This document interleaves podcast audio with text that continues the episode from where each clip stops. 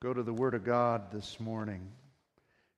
And uh, let's pray. Father, would you help us today discern what your Spirit's saying to the church in this hour, and that we would respond and that we would grow in strength. We ask this in Jesus' name. Amen. I learned a new word on Tuesday, and that word is vapid. Never heard it before in my life. One of our elders was in worship last Sunday and in the middle of worshiping the Lord, pouring his heart out, God spoke very clearly and distinctly and said, Vapid. And uh, so he brought that to our elder meeting on Tuesday morning, and uh, I have no clue, never heard that word before. And he, he said that he didn't know what it meant, couldn't remember it. When he went home and looked it up, it, it basically means this Vapid means offering nothing that is stimulating or challenging, something dull, shallow, uninspiring, colorless, uninteresting, flat, boring, tedious, tired, unexcited, unimaginative, uninvolved, lifeless, tame, bland, and trite. That's a hard word. That's a hard word. And, and uh, so I've been praying about that all week. There have been times, I'll admit, I'll confess, there have been times I've been mad at our worship, at the way we respond to the Lord. I've thrown tambourines before and I've yelled and I've said things. And in my spirit, I don't feel anger. I, I, I don't feel that we're in a place where we need a rebuke. I feel we need a basically just to come alive. Just to come alive and, and understand for most of us, we've been droning along. We're worker bees that just drone to do our jobs every day. And that gets into us even in our worship and our experience with the Lord. And I, I, think there's something happening around the world right now as I'm listening to other voices within the church world and hearing there really is a vapid church. We're dull. We're, we're not moving with excitement and enthusiasm. And that doesn't mean we have to hoop and yell and holler. Sometimes we do. Sometimes we can, we can be intellectually stimulating and interested and, and beautiful. And, it, and, it, and it's not a volume level, it's a heart issue. Amen? And so, right now, I believe God wants to stir his people. Paul told Timothy, Stir up the gifts that are within you that were given unto you by the laying on of hands. There was a responsibility that Paul was telling Timothy. He wasn't mad at him, he wasn't rebuking him. He was saying, Tim, I need you to stir it up. You got it already in you. Let's stir it. Come on, let's activate it. And so we have a problem. In, in all reality, we're bored with life, it's tedious. And so, what's real interesting, I was trying to think of different analogies of what excites us. We, we get bored at, at the labor, but we get real excited about the amusement. Do you know how much money we spend on sports and, and entertainment? Because basically, our lives are pretty dull and pretty tedious. And, and so the only thing that excites us is a spectator sport, watching. But the kingdom of God does not want us to watch. This is not a spectator issue. When we come to church, we're not here to watch or be entertained. We're here to participate and to offer something. And so, if you would please turn to Hebrews chapter 8. I want to take you there. There was a church in Laodicea. I'm sure you're aware of where I'm going with this, and they were lukewarm, vapid, if you will. It's interesting that the root term for vapid has to do with a drink, with drinking. Uh, the original Latin comes out of the sense of lacking flavor. Jesus uses this idea of a drink when he says, I would rather have you hot or I'd rather have you cold. But lukewarm is vapid, it's uninteresting, it's tasteless. And so when Jesus took a sip of water from the church at Laodicea, or a sip of a drink, whatever he was drinking, I don't know what they were offering. but I'd rather have it hot. This, how many of you had your coffee too long and it gets just lukewarm and it's like, uh, could you warm me up? Why do you think waitresses keep coming by to give you that cup? They want you to stay longer so you'll buy dessert. When I get iced tea, I typically have to ask for an extra glass of ice. Because for some reason, tea melts ice. I don't know why. It's a mystery. It's exciting and wonderful. When it becomes vapid, I want more ice. Jesus said, I'm tasting what you're offering me. I'm tasting what you're doing, and it's vapid, it's lukewarm. And he said, I, I have to spit it out of my mouth. Now, People misunderstand that scripture all the time. They think of him kicking them out of the kingdom. That has nothing to do with it. He says, I need to discipline those whom I what? Love. This is love. He's saying, stir it up. Stir it up. And so I want to show you something. I, I want us to be something more than the Entertain Me Worship Center. Entertain me, I'm bored. Do something. And many times we say that to Him, and I'm guilty of it myself. Come on, God, do something. What if He said that to us? I'll move when you do something. So there's, it's a vapid sense, but again, I don't sense the anger of the Lord. I, I, I feel the heart of God is desiring us to love as He loves to return to a first love passion. What I want to share with you is what we find in Hebrews 8 5. And let's go to God's requirements for worship. What does God say? What are His directives for our lives? Hebrews chapter 8, verse 5 says this In the Old Testament, they served a copy and shadow of the heavenly things. For when Moses was about to erect the tent, he was instructed by God, saying, See that you make everything according to the pattern that was shown you on the mountain. But as it is, Christ has obtained a ministry that's much more excellent than the old, as the covenant he mediates is better since it's enacted on better promises. There's a lot in that verse. The Old Testament, remember they had a tabernacle and they had uh, Levites and they had animal sacrifice and they had candles and they had incense and they had high priests that wore garments. They had all these things and they were types or shadows, analogies of what, what did he say? Heavenly things.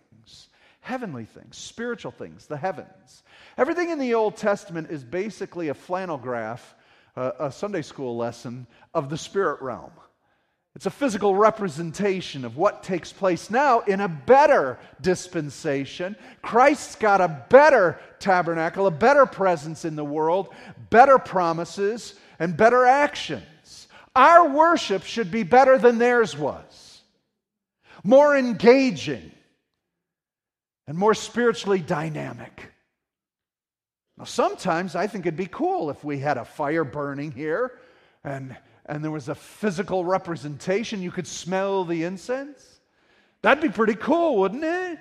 Wow. Because what's happened to us is we've been, we, we've been drawn into the physical realm so much We've been taken by TV, taken by our senses, taken by all that's going around stimulation, and we've been so stimulated physically, we've forgotten how to be stimulated spiritually. And our, we've become vapid in that, spiritually vapid. Look at Laodicea was on fire in the sense that they had cash, they had an amazing church, amazing outreaches, amazing uh, paraphernalia for their church activity. But God said you were naked, wretched, and poor and blind spiritually. We could gather a lot of people in this room. We could have an amazing rock band with an amazing light show and people excited and have testimonies and responses. But if we're spiritually vapid, we're doing it all for ourselves. You know what I mean? So there's something here that's very interesting. There's something that God told Moses. He said, I need you to make everything according to the pattern that was shown on the, on the mountain, shown on Mount Sinai. How, how long was he on Mount Sinai? 40 days and 40 nights, right? Wow, that's the length of the fast we took last year, wasn't it? I'm thinking we need to move into a realm that, again of that sense of fasting and getting into the Sinai, the mountain place. And what did he do for 40 days? Think about it. Because he says this God tells Moses, I, you better be extremely accurate to the patterns that you received while you were with me on Mount Sinai. In fact, he says it four times repeatedly in the book of Exodus Exodus 25, uh, verse 9 verse 20 uh, verse 40 exodus 26 verse 30 exodus 27 verse 8 and he says make this tabernacle and all its furnishings exactly like the pattern i've shown you I will show you. So he was there for 40 days, 40 nights. Now, I began to consider that. What was he doing in the cloud, the glory cloud, with God? And uh, was he writing the Ten Commandments? No. Because God did that with his finger. So he wasn't, it would have taken me 40 days with a hammer and a chisel, going, thou, it's just like, oh man, can I get another rock? Can you imagine getting on six and going, oh, not God, he did it. It would take 40 days to carve out the Ten Commandments in stone. What did he do for 40 days? Well, if the direct correlation of him being there 40 days and coming down was to get the pattern of worship for Israel, he was viewing the heavenly temple. So consider this what Moses saw is what John saw in the book of Revelation. And what we read in Revelation. Revelation is not patterned after the tabernacle. The tabernacle is patterned after the revelation. Moses got to see the house that Jesus is building for us. Moses got to see what we will be doing for eternity. Moses got to bring down the pattern of heavenly worship back to earth. And God said, Moses, get this right. Get your worship right because what you do is a pattern of the eternal. What you do is a pattern of what Messiah is going to perform and accomplish. If you get this wrong, you're going to misrepresent Messiah. And God is so serious about this. Remember, when Moses was supposed to speak to the rock for water to come forth, he didn't, he struck it. He, had, he was instructed to do that once. In the beginning of his ministry, he struck that rock for water to come out when he brought Israel out, right? The second time later on, God told him to speak to the rock for the water to come out, but he went with a religious experience. He did what he did before. He was angry. And because of that action, God said, You're done. Why? God is so harsh. No, you're missing it if that's your sense. Because I need you to illustrate what Christ is going to do. Striking the rock was his crucifixion, speaking to the rock was the outpouring of the Holy Spirit. And you misrepresented my word, Moses. You broke the pattern of heaven on earth and it affected the people of God. They didn't get the right message. And this is what's happening in the church today. If we're not representing the throne room of God into the earth, we're misrepresenting the ministry of Jesus. And all around us, the church is vapid. It is uninteresting. It's dull. People are leaving the church in droves. There's a couple reasons why people are leaving the church. They're disappointed because they're not getting a transcendent revelation of God. The church, we used to have a transcendent revelation. We used to be able to say, this is right and that's wrong, clearly, succinctly. We used to say, this is what Jesus says, this is who he is, and this is the representation of him. Watch me, and you'll see him. But now, it's vapid because there's so many voices and it's inarticulate, and we don't know right from wrong in the pews. And people are leaving. They're fed up with the church. There's another reason why people are leaving. Because it is religious, it's dull, it's boring, it's tedious, it's the same thing over and over, and they want to be entertained. And so many churches have changed the format so that we can keep people. I talked with a pastor last week who is in a church forum right now where they're studying how to draw people to church so that they can get people to come. And their one main thing and their one drive is make them comfortable, make them comfortable, make them comfortable. Use music they're aware of. Play secular music if you need to. Get them in. Provide them with the food they want. Cut down your time and so forth. That's vapid. It's vapid. dull and uninteresting. Oh, it's very entertaining to the flesh, but spiritually, remember the difference. Spiritually, it's lukewarm. Again, we can have high levels of entertainment, high levels of activity and excitement, but if it's only unto the flesh, it is spiritually vapid. I want to be spiritually charged. I want to see heaven in what we're doing. And so Moses was very careful to measure everything out. I want you to think about this for a minute. And, and let's start with one aspect of worship the high priest. We have become priests of the new covenant. We represent what the Old Testament priests represent mediation and worship before God. And consider how they dressed. You shall make holy garments. Now, the word holy means set apart, separate from. Nobody else could wear these garments. You can't wear the garments of the priesthood of Jesus Christ if you're not born again. You can collect a lot of people in a room and call it church. But if they're not wearing the garments of the priesthood that were purchased by the blood of the Lamb, there are a bunch of people in a Christian setting, maybe saying Christian words, but not even being saved. In the spirit realm, we're to be adorned in holy garments. That's what sets our worship apart from Sunday go to meeting stuff.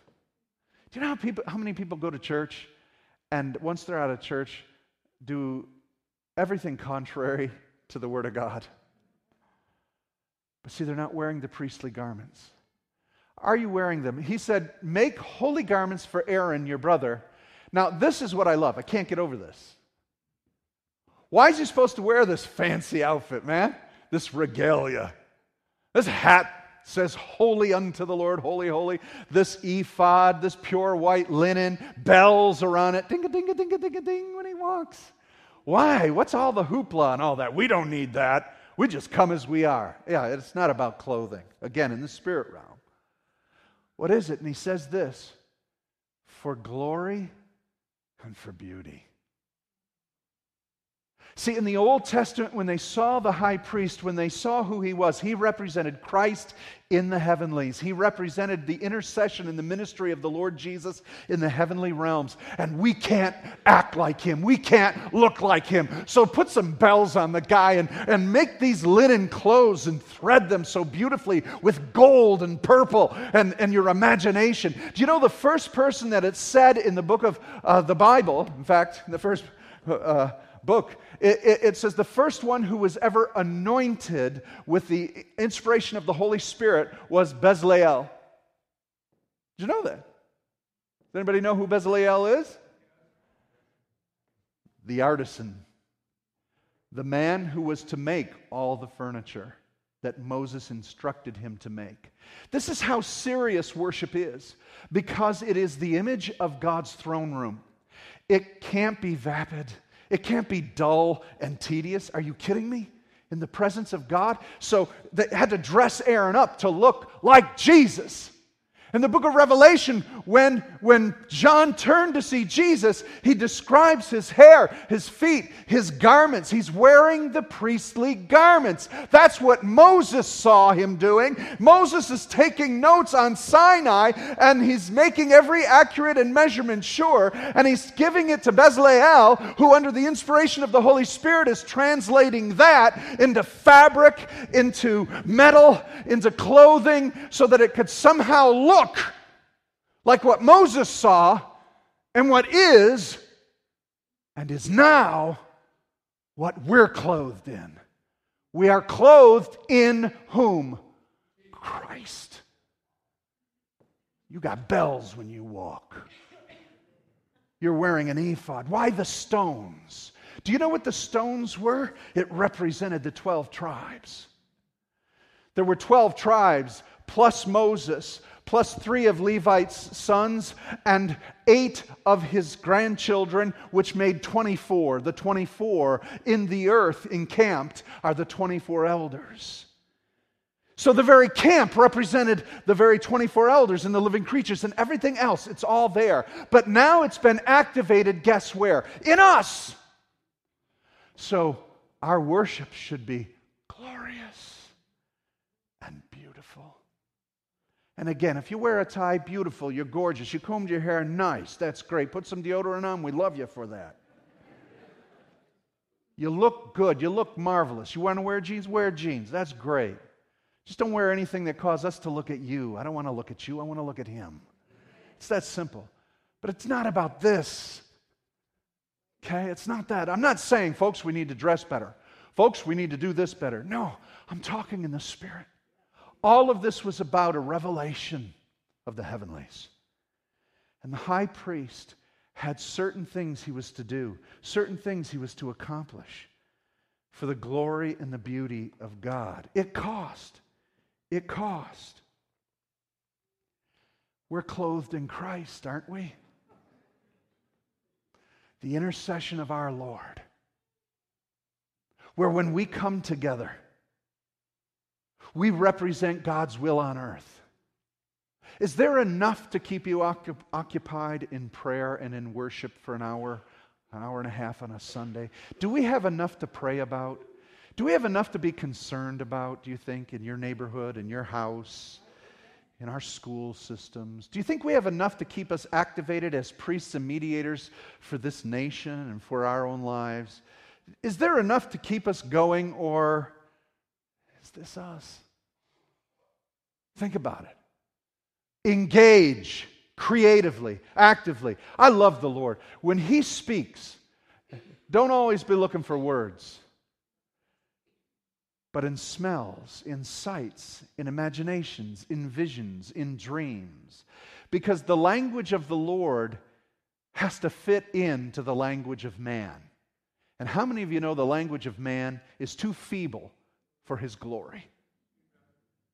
So he's got to find every avenue he can to speak into our lives. And he's creative and wonderful.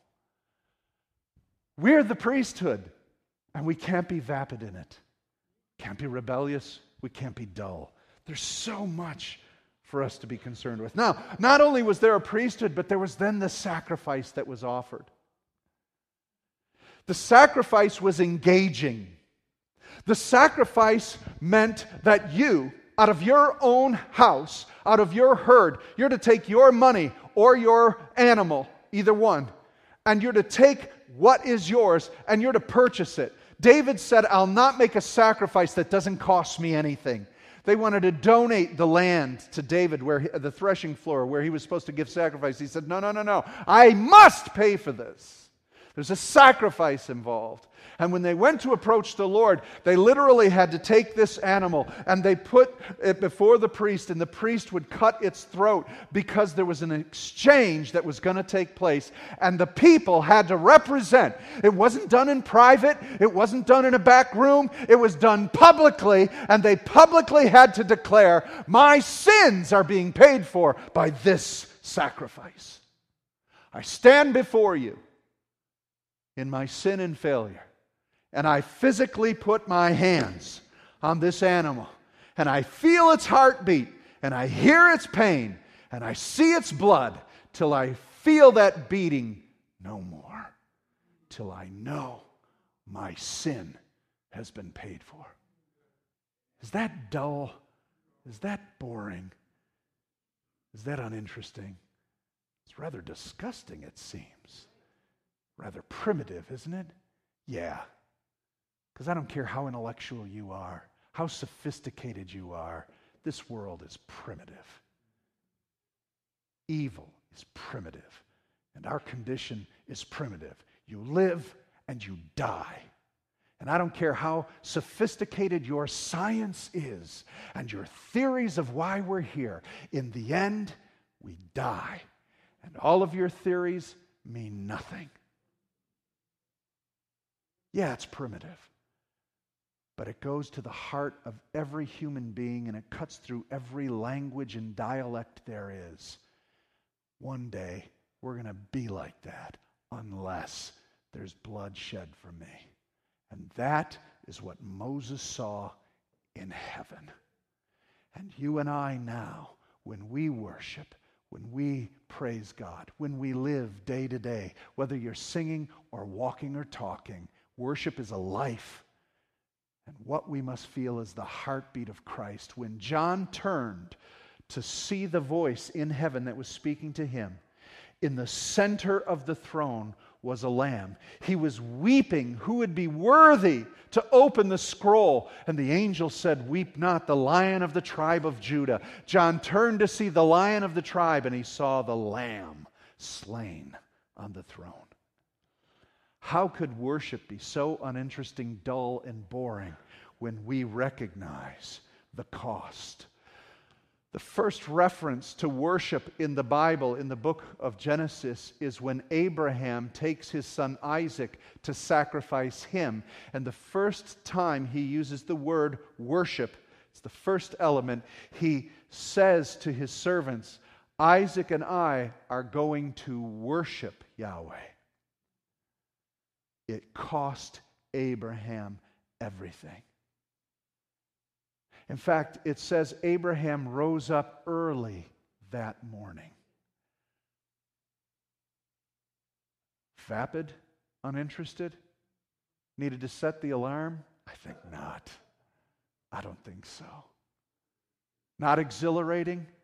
His heart was beating. We need to have our eyes opened to our salvation. You heard the prophecy today. Rejoice the privilege we have being in the presence of a holy God. The tabernacle worship was representative of a sacrifice. In this hour, it's represented by the supreme sacrifice, Jesus Christ. How could we have a vapid church? How could the church forsake Jesus Christ? And change his teachings and change our passion for something else. And for this, what we do to gather together on a day to, for the privilege of worshiping him. How could it be vapid? I don't want it to be, ever. I've had the privilege of worshiping with people around the world in different places. I've been in China where persecuted Christians had to secretly meet as we're meeting there, uh, I've been in places where the police came in and arrested us all for our worship. They were beaten for it, it cost them. I've been in Russia where they weren't allowed to publicly worship. I've been in South Africa where they don't have any of this stuff, any of that stuff, none of this. But the worship, because it's not about any of this religious junk. Thank God we have it. Hallelujah. But if spiritually we're vapid, but we got the best threads on earth, who cares? I love him. And I'm passionate about him. And so that's what happened in the Old Testament is that kind of worship, that kind of care. We're blood bought. Are you interested? Yeah, I am. Last of all, the people. Together, the nation. God wants to be in the center of his people. I think that's genius placement. Consider this what Moses saw on Mount Sinai is what John saw in Revelation. And in the center of the throne is the presence of God. And it says, Around the throne are the covering cherubim, above the throne are the seraphim. These creatures that are made just for the glory of God and His worship. And round him are the 24 elders, and around them are all the multitudes of the people of God, the encampment of the people of God. And we are to reflect his glory. There was one who was created and positioned to be the headmaster of all worship before the throne. His name was Lucifer. He was a covering cherub. He was designed with all the stones that would reflect all the colors of God. Talk about a rhinestone cowboy, he was it. Why do you think people wear rhinestones at rock shows?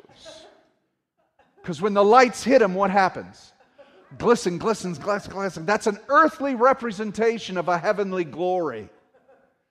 And it says that he had in, in, in uh, Isaiah 24 or 28 and, and Ezekiel 14, it says that he was covered in all the jewels and he was the covering cherub, and he brought in the worship, and he was to direct worship unto the Lord. But instead of directing and reflecting his glory, he decided to absorb it for himself. And God removed him, and he elected another to be the worshiper. And that's his people. We bring and direct the worship unto God from the altar of earth. And he's in the center of our camp. Hebrews says that Jesus joins his brothers in the midst of them to worship God. It can't be vapid. It can't be dull and uninteresting. Could you imagine that every time you wake up in the morning, in the center of your camp is the glory cloud of Jesus? and you hear the tinkling of the bells as the high priest walks through the camp to the front doors. And the people come out to the doors of their tents and begin to worship because that's what's going on in heaven. And that's what's going on here. We are the people of God. Onward, Christian soldiers, marching as to war with the cross of Jesus going on before.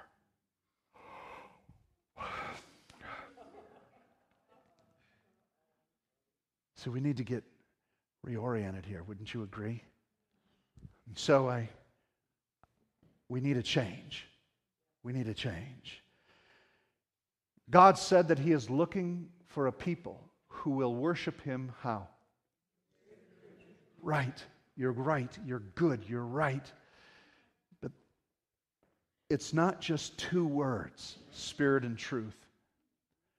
There's a very, very, very, very important word before spirit and truth. Do you know what it is? In. In. Say it with me. In. He's looking for a people who will worship him in spirit and in truth. We can worship by using truth. We can recite Apostles' Creed, we can recite, recite great hymns, we can recite Scripture. But if you're not in truth, we've got collections of people who call themselves Christians who use the verbiage, but are they in spirit? In the garments that only the priests could wear, only bought by the blood of Jesus. I need to know are you blood bought people? Are you worshiping in spirit and in the truth? Moses did not have the complete revelation that you have. He had animals and curtains and gold representing what you have in you. which was bought for you by the blood of the Lamb. They only had a picture. We've got the reality of understanding it, and we're going to go be in it one day. So, we, God is looking for us to worship in spirit and in truth. And once we're in spirit, this opens to us. Once we're in the truth, it's revelation to us. And we now can see what Moses saw on Sinai, what David saw, what John beheld. So, we have got to change. We've got to change.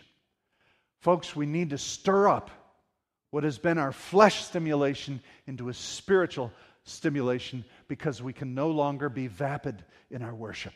Therefore, assembly is required. We got to put this together. Each component coming together. We must put it together. And so I conclude with this Hebrews chapter 10 now. We were in 8, we're now in 10. Verse 23 Let us hold fast the confession of our hope without wavering, for he who promised is faithful. And let us consider how to stir up or spur on one another to love and good works, not neglecting to meet, as some are in the habit of doing, but encouraging one another, and all the more as you see the day drawing near. This is a profound scripture. First of all, it says this Let us hold fast the confession of our faith without wavering. There's a whole lot of shaking that's going on. It's coming, and we better hold fast. If you're vapid, your grip's not tight enough. And so I'm going to take the opportunity this morning to say goodbye to some of you. Some of you are not going to make it. I'm not talking about life and death. I'm talking about faithful in spirit and truth. You're going to fall away because it's vapid in here. And the onslaught that is coming is like nothing we as Americans have ever experienced. The ridicule, the outrage,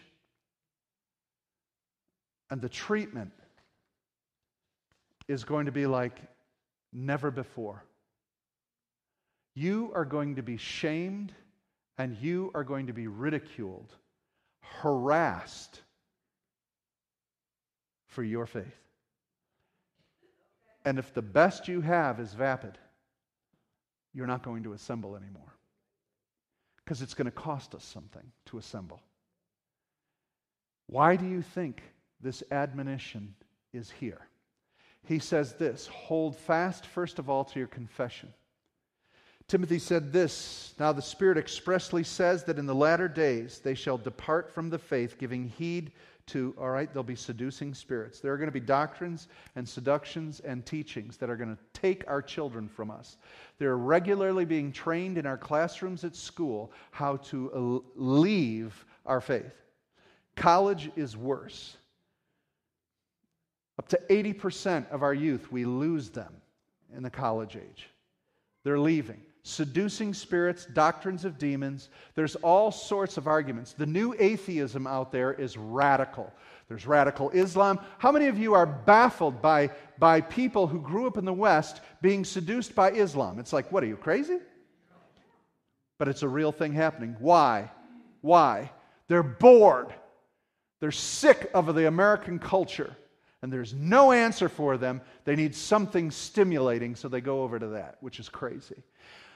The new atheism is radical, it is uh, uh, in your face, and it is to ridicule God and Christianity, to distort it and to blaspheme it proudly and abusively. If you're not ready for it, you won't hang on. So, some of you, like I said, I have to say goodbye to because you're going to go out the back door. You won't talk to me, you'll just drift away. And we can't do this. He says this consider how to spur one another on to love and good works. It, it, it means, it's an interesting word to spur on. It means to provoke. That's interesting. Because that's the one thing church growth movement says you should never do. Whatever you do, don't offend anybody. But this verse says, spur one another on. Does anybody know what a spur does? Yeah. Horses know what spurs do. It means to provoke, it means to prod, it means to poke. Hey, hey, where were you last week? Hey, hey, how come you're not coming back? How come you're not assembling with us? Hey, it's not because you get some kind of special brownie points or favor points from God because you went to church. No, I need you praying for me. I need you in the pew. I need someone to know that we're in this together, that I'm not alone, but we're going to fight and we're going to bring the presence of God on earth. Where were you?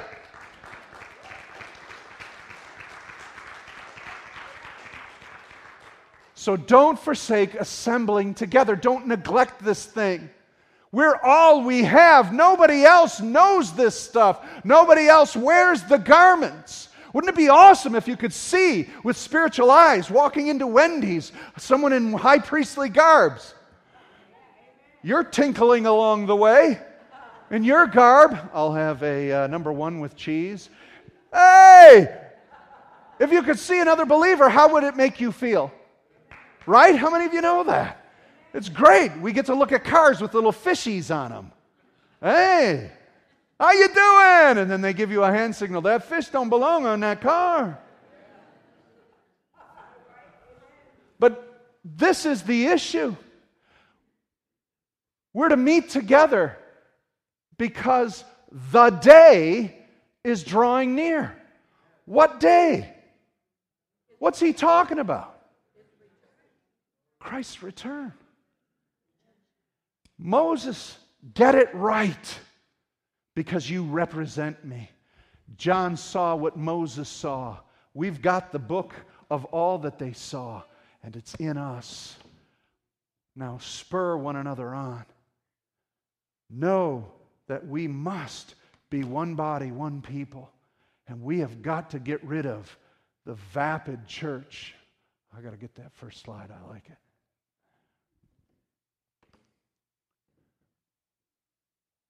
I pray that you begin to tap in to see the glory of God. I close with this. Stand with me.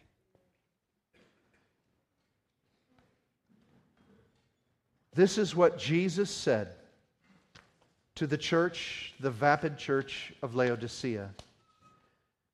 He said, Behold, I stand at the door and knock. If any man answers, I will what? Come in and sup with you. Now, when Jesus is at the table, it's not vapid, it's rich. He usually brings the food.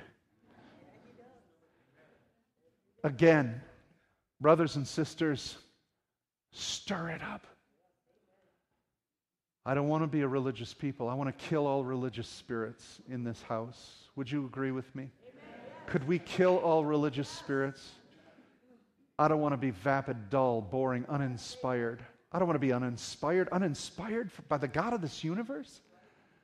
No. Will you pray with me? Can we go to Sinai? Can we go to the book of Revelation? Can we go into the heavenly place, in the heavenly realms, and rejoice in God? Amen? Amen. Let's bow our heads in prayer. Thank you, Jesus.